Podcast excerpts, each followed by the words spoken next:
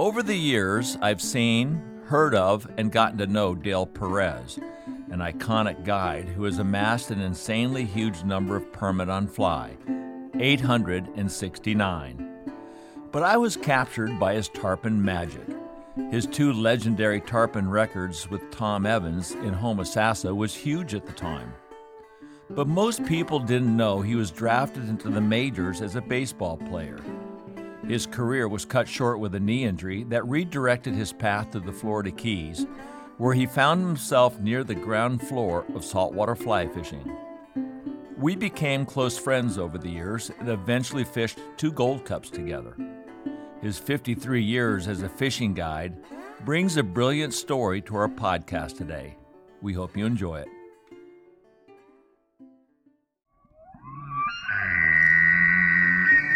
We broke everything. We broke lines, we broke hooks, we broke rods, we broke our minds, we broke marriages, we broke the whole thing.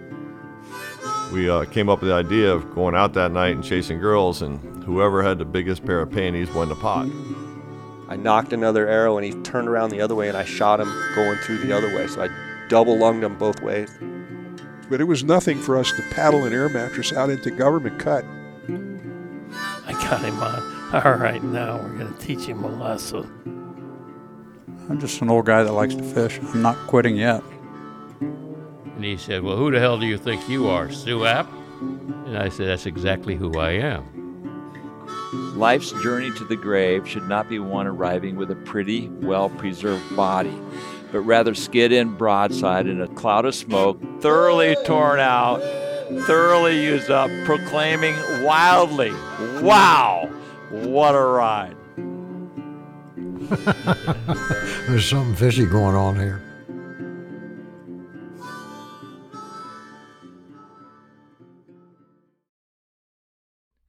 Well, we are with the great Dale Perez today. Dale, you've been guiding for 52 years. That is correct. My last 2 Gold Cups I fished with you. Okay. What do you remember about those last 2 Gold Cups? 2 Gold Cups. I remember the first one we fished. I remember, I will not name where we were, but I remember that great big 130 plus pound tarpon. You were pulling him up. I was laying over the bow with my lip gaff to grab him. And right at the last second, the fly pulled out. Yeah.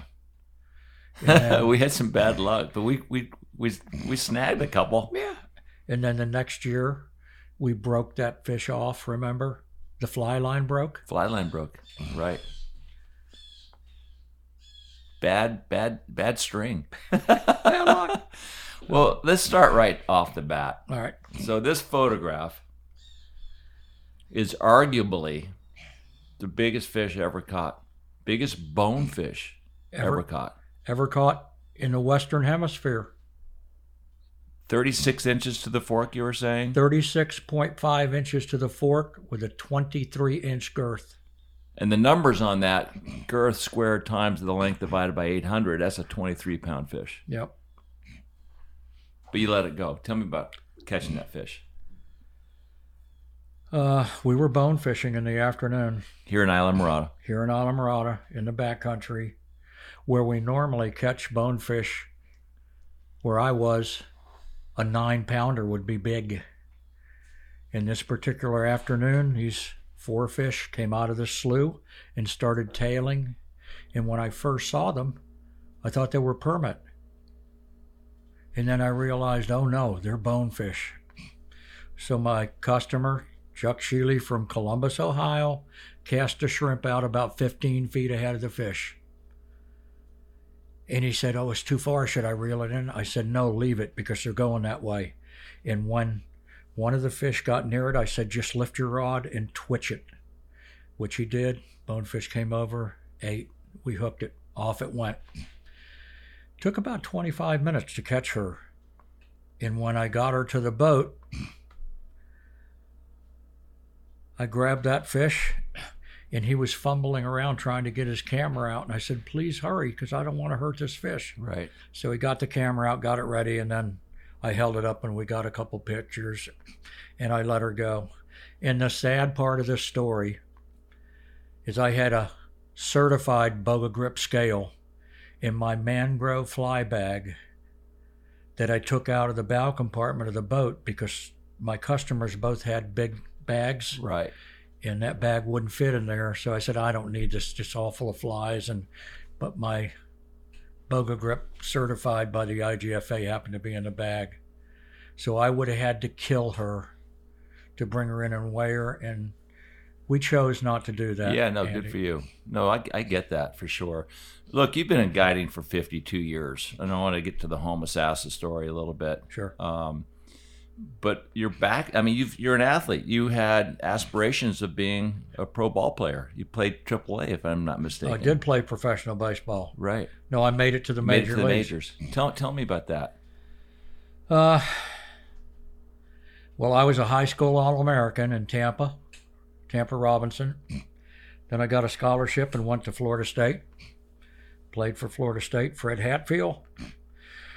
Then I got drafted by the St. Louis Cardinals and went ahead and signed a contract with the Cardinals and started out in the rookie league. I played in the Florida State League. I played in the Carolina League, then the California League. Then I played for the Tulsa Oilers, which was the Cardinals AAA team. And then the next spring, I got to go to the big leagues. In my first year with the Cardinals, this was a long time ago, Carlos May, who played for the Chicago White Sox, blew his thumb off in 2 weeks military reserve training. Oh. So I got traded from the Cardinals to the White Sox, and they won the World Series that year. But I played with Bob Gibson, right, Lou Brock, Kurt Flood, Maris, right, all those wow guys. What position did you play? I was an outfielder. So you had a good arm. Yep. That came into playing Homosassa with an apple at one point. Right? The Red Delicious method. Yeah, we'll talk about that in a little bit. How long did you play ball, and what happened upon your retirement? Well, I slid late stealing a base. I went under the bag, tore the base out, tore my medial meniscus, and that was my end of my career. I was done. Right. And if you were to do that today with the orthopedic surgery level of sophistication, you'd be fine. You'd have been fine. But back then, didn't have it back then. Yeah. So I hurt my knee skiing. The first time I hurt it was I was like 16. A meniscus too, and back then they just removed the meniscus, so now you're bone on bone. Yeah. And it's just a matter of time before, the articulate cartilage goes away. Right. So that ended your career. That ended my career. When did you first become a fisherman? As a young man or after baseball? Oh, I used to fish with my father growing up as a kid in Tampa. We used to do a lot of snook fishing. Uh-huh. And I started tarpon fishing up there. I bought a 19-foot Robalo, and I used to go tarpon fishing in Old Tampa Bay, and that's where my career started. What do you remember about those days? I remember it was fun. There were a lot of tarpon. We didn't really fly fish for them then. Right. Threw plugs at them? Actually, we would catch live mullet in a cast net and put mullet on a hook and just... let them drift out. Let them drift out. Isn't that the best bite in the world? Yep. Getting a tarpon to eat a live mullet. Yep. That explosion is unreal. And then as kids, we used to go to Gandy Bridge. Harry Spear and I and another fellow, Mike Hurlbert, we used to get up and spend the weekends on Gandy Bridge. And we'd catch bait like menhaden and with big Calcutta poles. And we'd stand up on the bridge, and the tarpon would swim the lights. Right, the shadow line. Line of the lights, and we'd hook them there. And we were just little kids. I couldn't have weighed 120 pounds soaking wet. No kidding. How old were you at this stage? 13, 14. So you knew Harry Spear back then? Harry Spear and I go back as little boys. We grew up in Tampa together. That's interesting. Yep. So when he came to the Keys, did you follow him or vice versa? Harry came to the Keys. He followed me. You came first. Yeah, I came first. So how'd you know about the Keys? Did you always hear about it? I used to come down here in the early 60s with my family. we used to stay at Faro Blanco. And I met a captain that fished out of the Faro Blanco, Cal Cochran. Right. And one afternoon, Cal Cochran took me out on the flats and took me to a flat we call the Wing Wall Flat at the 7 Mile Bridge on the bay side. And I was on the bow, and there were three permit, and I had a crab. I hit the three permit on the head and spooked him. Then we go a little farther, and there's some bonefish. Hit the bonefish on the head and spooked him. But Andy, when I fell in love, that was the passion in my life, and I swore if my baseball career failed me, I was coming down here, and I wanted to be a guide. Even though you didn't catch a fish, just seeing them and spooking them. It was the most amazing thing I've ever done in my life. The water was clear, sight fishing to these fish. It was incredible. I'll never forget it. Never. How'd you get into guiding? Well, I came down here and sold my Robalo, and I bought a Getteman Fibercraft, a used one. And Cal kind of put me to work. He kind of took me under his shoulder. And another person who helped me tremendously was Captain Nat Ragland. Right. He helped me a lot. And I used to go out every spare minute I had to learn. And I learned the lower keys, Marathon, the lower keys, intimately. Right. I mean, that's so admirable. To find a guide that can fish from Miami to the Marquesas, because I was speaking with Mahaffey just recently, and he was saying the beauty of fishing too is the adventure running around, trying to see in different spots, different flats, absolutely, different beaches, absolutely. You know, it's a walk in among nature via a boat. Sure. I mean, that's one of the things that I really like about skinny water flats fishing is you see the rays, turtles, the wildlife. Offshore, I just see nothing but vomit coming out of my mouth. No, shallow water fishing is so unique and so different. And that's the thing. Just you said it. Whether it be bird life or stingrays or sharks or your targeted species on the flats, it's an amazing place. Yeah, no, it's an amazing, beautiful place. It is. When did you fish the Gold Cup in your early years? I fished actually Tom in a couple Gold Cups way back when, but no, Tom Evans. I didn't. That was after you guys caught the two world records. Oh yeah, yep. I think it was the following year. Yep. When I spoke to Tom the other day. I speak to him quite often because he doesn't have much of a life right now. No. You know, he's immobile. He's had a bunch of operations. He's big. Yes. He's basically doing a lot of his fishing through memories, but he still comes down every year, and he still goes out, fishes in, you know, the great flats of Homosassa. Even though if he doesn't see something, he's with his guys. He's with his memories. God bless him. You got to love that guy. God bless him. It was funny. I asked him about fishing with you in the records. He said that, I think he called it the snag craft. Do you remember that? Did you ever call that boat the snag craft to you? Anyway, because you know how he makes up all these crazy words. Witticisms, yes. Unbelievable. So he called it the snag craft. Yeah. Dale and I, we got a couple of records. We were in that damn snag craft. I said, what do you call it, the snag craft? He said, I'd hook a fish that would go over the horizon, and you used to have to take the cowling off to get the motor started or something like that. I don't remember that. No. Well, Evans' mind is going. Yeah, I don't remember that. But anyway, let's talk a little bit about record fishing. Okay. Did you start doing that down here before you ended up in Homosassa? I did. And what kind of records were you looking for? Well, I caught a world record tarpon, or Stu App caught a world record tarpon with me.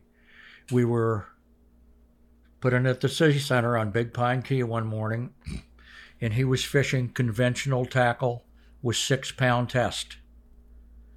and we're after the 6-pound test tarpon record on conventional tackle. So we had gone down to Loggerhead Key, and that didn't see anything there. We went into Coupon Bight, didn't see anything there. So I said, well, I have an idea. A couple days ago, I was at Middle Johnson Key in the backcountry, and I said, the tide's just about right now. I think we should go back there. So we went back there, started poling.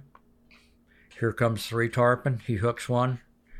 We end up after 45 or 50 minutes catching the tarpon, bringing it in, and it was a world record. How heavy was that? 79 pounds, 12 ounces, I believe. On 6? On 6. What kind of bait was he using? A live crab. Live crab, okay. And Stu App, I'm going to tell you, knew how to fight a tarpon. His technique was incredible. Incredible. Yeah, you've heard about him because I think that he was the one that started speaking about the down and dirty, yes, pulling hard. Yes. You know, it's funny because I was with Stu a couple of years ago, maybe more than a few years ago. I was at his house, and I asked him. I said, "What about resistance? What kind of weight or resistance do you like to put on a tarpon?" He said, I like to put 12 pounds, around 12 pounds. So you have a little gray area between the breaking point of 10% over 12 and the 16-pound test that he was typically fishing with at the time. Right. And I got a BOGA grip out. And I said, pull back and tell me where 12 pounds is. So he bent the rod, he's pulling, and I'm looking at my BOGA grip, looking at the scale, and went right to 12. Because what I've done is I put a pulley under a workbench and tie a 12-pound barbell to the end of my butt section. Uh-huh. So when I was trying to learn how to catch tarpon quickly, when I first got into it and knew I wanted to tournament fish, I would stand back and lift that barbell up. And I asked Stu, I said, how do you know that it's 12? I knew what 12 is. I can pull back and get right to 12 because I've been lifting a barbell. But he'd fished so many years with 12-pound test. Yes. And he'd hooked so many tarpon. He figured out what 12-pound was through breaking fish off. But back in the day, you could learn quickly. The learning curve was pretty steep because there were so many fish around. Yep. What kind of a guy was he on the boat? He was nice. Pretty quiet? Yeah. Yes, he was. Pretty serious. Very serious. Yeah. Very serious about his tarpon fishing. You know, it's interesting in that later, I don't know how many years later, he caught 2 world records in the same day on 6-pound test over in area. Yeah. Flamingo. I think with Hal Chittum, he caught a 6-pound fly rod record in the morning and a 6-pound conventional record in the afternoon. So you saw these guys, you fished with them. Who else impressed you back in the day? Jimmy Lopez. Yeah, tell me about Jimmy. He was a great angler. But a wacko, right? Yeah, he went wacko. Yeah, he went off the deep end. Was that a quick learning curve for him? Or was that? Well, you know, I think he still holds the 12-pound record for yellowfin tuna that he caught in Bermuda on fly. It's like 77 or something like that. Up there pretty good, whatever it was. It was pretty big. Right. Well, you read the book, The Lords of the Fly, written by Monty Burke, which is, I think personally, the most important tarpon book ever written. Very well done. If you are passionate about tarpon, if you want to read a great fishing book, read Lords of the Fly, written by Monty Burke. Yeah, because it basically tells the story of the fish. What is a tarpon? Where did we first catch it? Yep. And the evolution of these titans that chase them. Sure. And you were right in the middle of that game. I was. What was Homosassa like? Homosassa was the most fantastic tarpon fishery in the world for big tarpon. When I went there, there was no place else in the world that had the number of giant fish in an area that wasn't that big. It was incredible. We would see some schools, 500 fish in a school. And when I say they looked like tuna fish coming down the flat, They were huge, wide-bodied. They looked like tuna fish. They weren't as long as a lot of the tarpon you catch here, but they were massive in width. And oftentimes you would see them pushing a wake coming towards you. And you had to be a boat puller to do it right. Yeah, we had electric engines on the back of our boat, but some of us, Steve and myself and a few of the other guides who went up there, we didn't turn on our electric motors until we were trying to cut fish off. We pulled. Get out in front of them. You'd have to chase them down a little bit. Yep. I know that. How many years did you fish with Steve up there? Because you guys used to take like a week off every year. Four or five days. 5 days, I think. And we did that for 3 or 4 years. What was that like? That was the most fun I ever had with a fly rod in my life, fishing with Steve.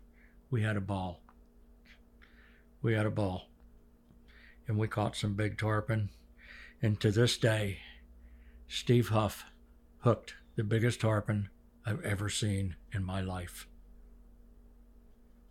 And I'm sure he told you about that fish. I want to hear your story. I was fishing 12-pound. And I had just broke a fish off after fighting it for 45 minutes. So. And you were record fishing? Or just fun fishing? We were fun fish. Yeah. But we would have stuck a gaff in this one, I can tell you. Anyway,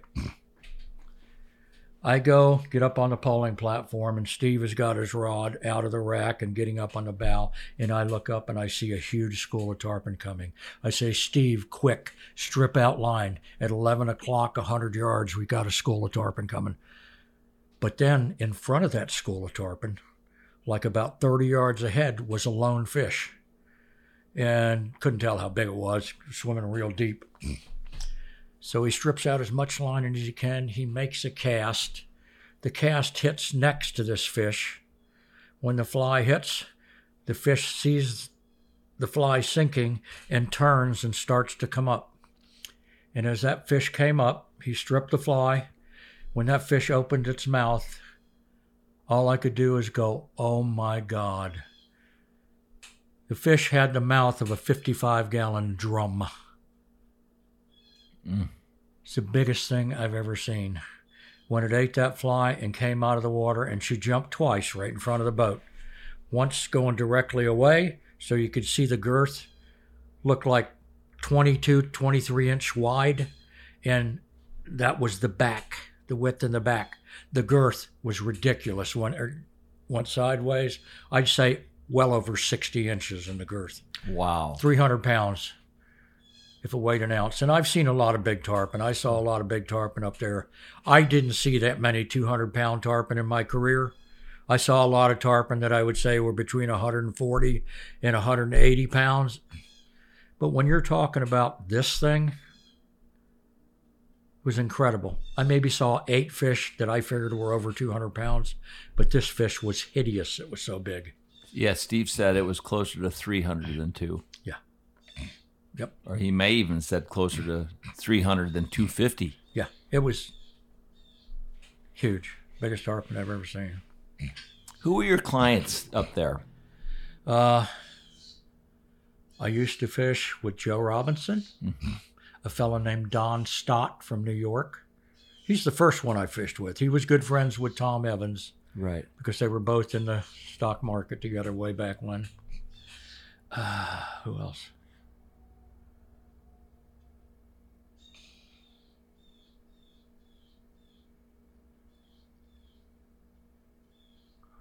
Let's go back 1 second.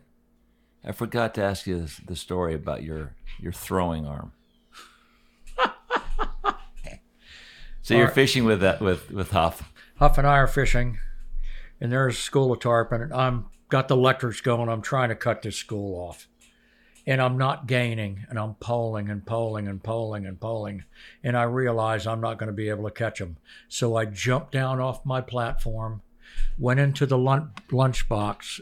There was a red delicious apple in my box lunch. I pulled it out. I took the apple. I threw it as hard and as far as I could, and this apple landed 5 feet in front of the lead fish, and they stopped and went right into a daisy chain. got back up on the platform, pulled over, and Steve caught one.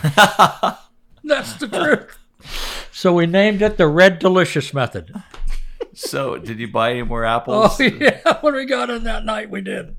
That was probably a, you know, a prerequisite for lunch, a bag of apples. Yep. Tell me about fishing with Evans. All right. I will tell you, it was wonderful. Tom was a great angler. Quiet. The day we caught the 186-pound, 8-ounce tarpon, we weren't able to go out in the morning because of weather. We had severe weather come in. Thunderstorms, and the wind was blowing 30 out of the west, so we decided to stay in. And then about noontime, the weather started to clear up. So said, come on, let's go. So we went out,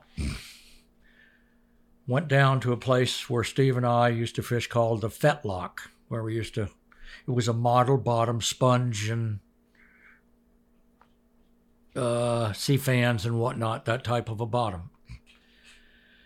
And I'm poling in, and it's really rough. Tom used to stand on his tackle box. We didn't have, guides had a platform, but we didn't have any platforms for anglers to stand on back then. So I see a fish roll up ahead. So I tell them where they were. So I try to stop the boat, and I'm having trouble stopping the boat because it's a hard bottom. So I jump down and I get on the gunnel behind Tom, put the pointed part of the push pole down, and I'm holding the boat, and Tom casts, and a tarpon comes up out of the school and flashes and misses it. And I said, you just keep stripping. You keep stripping, and all of a sudden he hooks up. And when he hooks up, a wave hits us from behind that neither one of us saw. It knocked me off the gunnel into the water, knocked him off the tackle box into the bow of the boat. And that's the only time during the fight the fish jumped. So we really didn't know what we had. You never saw it. Never saw it after that. You saw the big old fish laying there that you're pulling on. Yep. So we fight it, and he brings it to the boat. I put the lip gaff in the lower jaw, and I go to drag this thing in. I go, Tom, geez, I'm going to have some help. So we bring it up, and I remember the girth was over 45, and I said, we've done it. Let's go. What was the record at the time? This is 16-pound test tippet. This was 15. There wasn't any 16 then. Okay. This is when it was 15. And what was the record at the time? 182 pounds. So we took it to the fish house where we usually weigh it. They put it on their agricultural scale, certified scale, and it weighed 186.8. Speaking to Evans, I think that was a very important fish. Yes. Tell me about that. Why was it so important? Well, because Steve had caught a tarpon that weighed 186 pounds that he didn't want to kill because he was guiding Tom at the time. And right. So it was important for Tom that we caught that fish. Yeah. So he could truly have caught the Now in fish. His heart, he knew he caught a bigger fish than Steve's. Yep. It's amazing how meticulous and driven Evans has been all these years. So we did that, and that was a great accomplishment. So and then you woke up the next morning. No, we went in the afternoon. It was still daylight when we got in, and Tom tied some 12-pound tippets up. He says, I've never fished 12. So we went in the backyard, and I held the tippets, and he was out there with the rod. Practicing, breaking the tippets to see how hard he could pull. Right. So the next morning we went out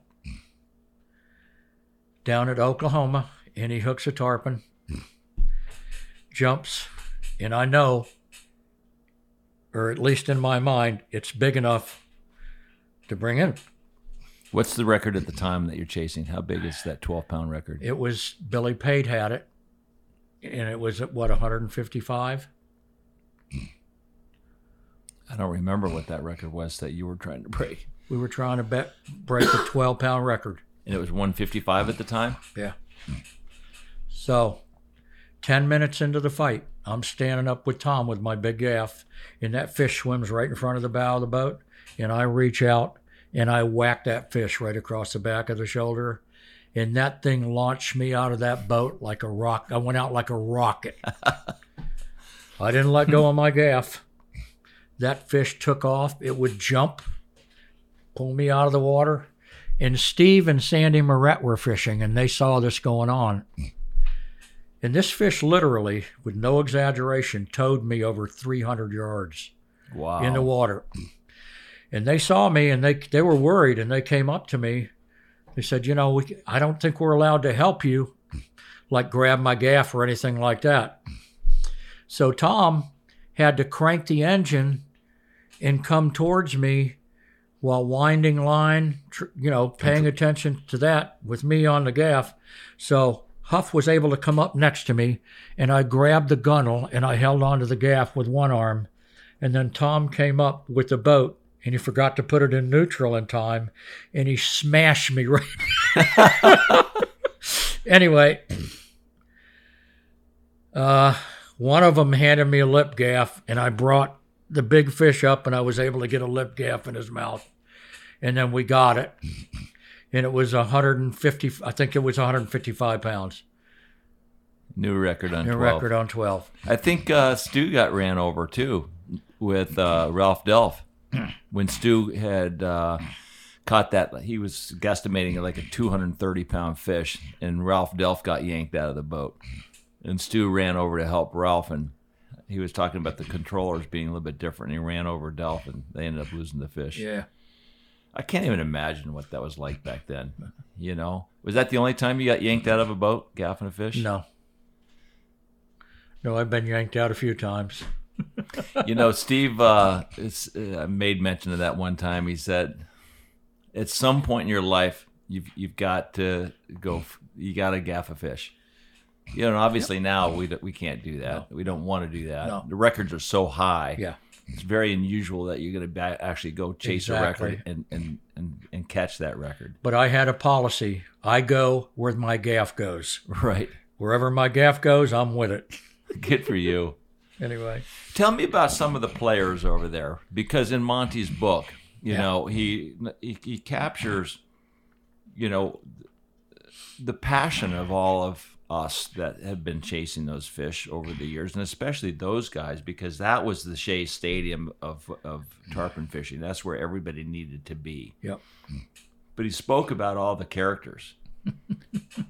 Tell me about that circus. Well, there was, as guides, Steve Huff and myself, and Mike Locklear's father, Eustace Locklear, he was guiding there with a cypress stick. That's what he used for a push pole. Danny Malzone. Sure. DePeric. Gary Marconi. Yeah.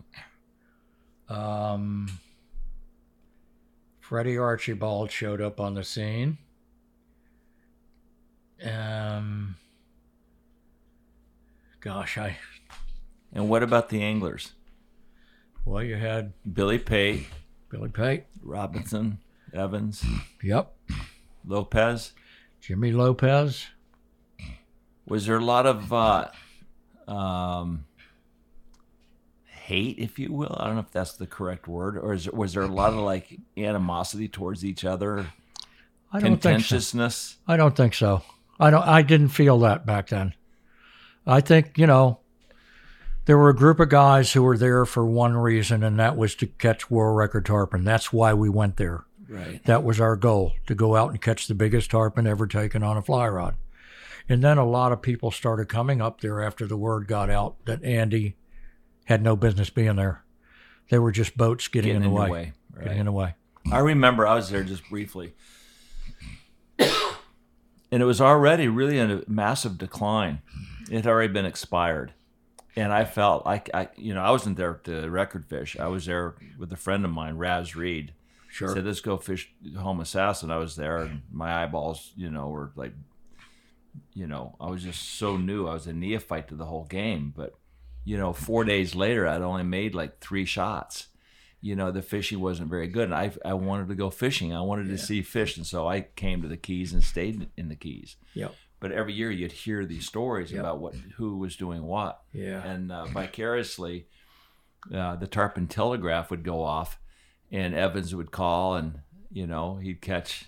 I think he really had some hard feelings towards Billy Pate, because Pate was trying to change, a 3-foot shock tippet for billfish and a lot of different things. And he wanted to introduce 20. You're right. And he would run all over the place. We call it tending his poon. Right. Never pulling. I'm not going to badmouth Billy.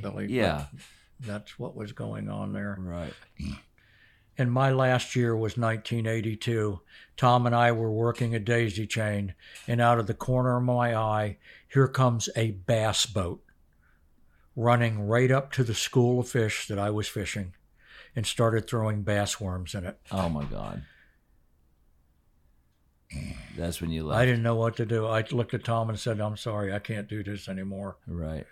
This is ridiculous. Yeah. And there were just too many boats. Right. Too many. I remember when I had left there, I was going to make mention that I'd counted, I think, 61 or 63 boats on the horizon and around us. Yep.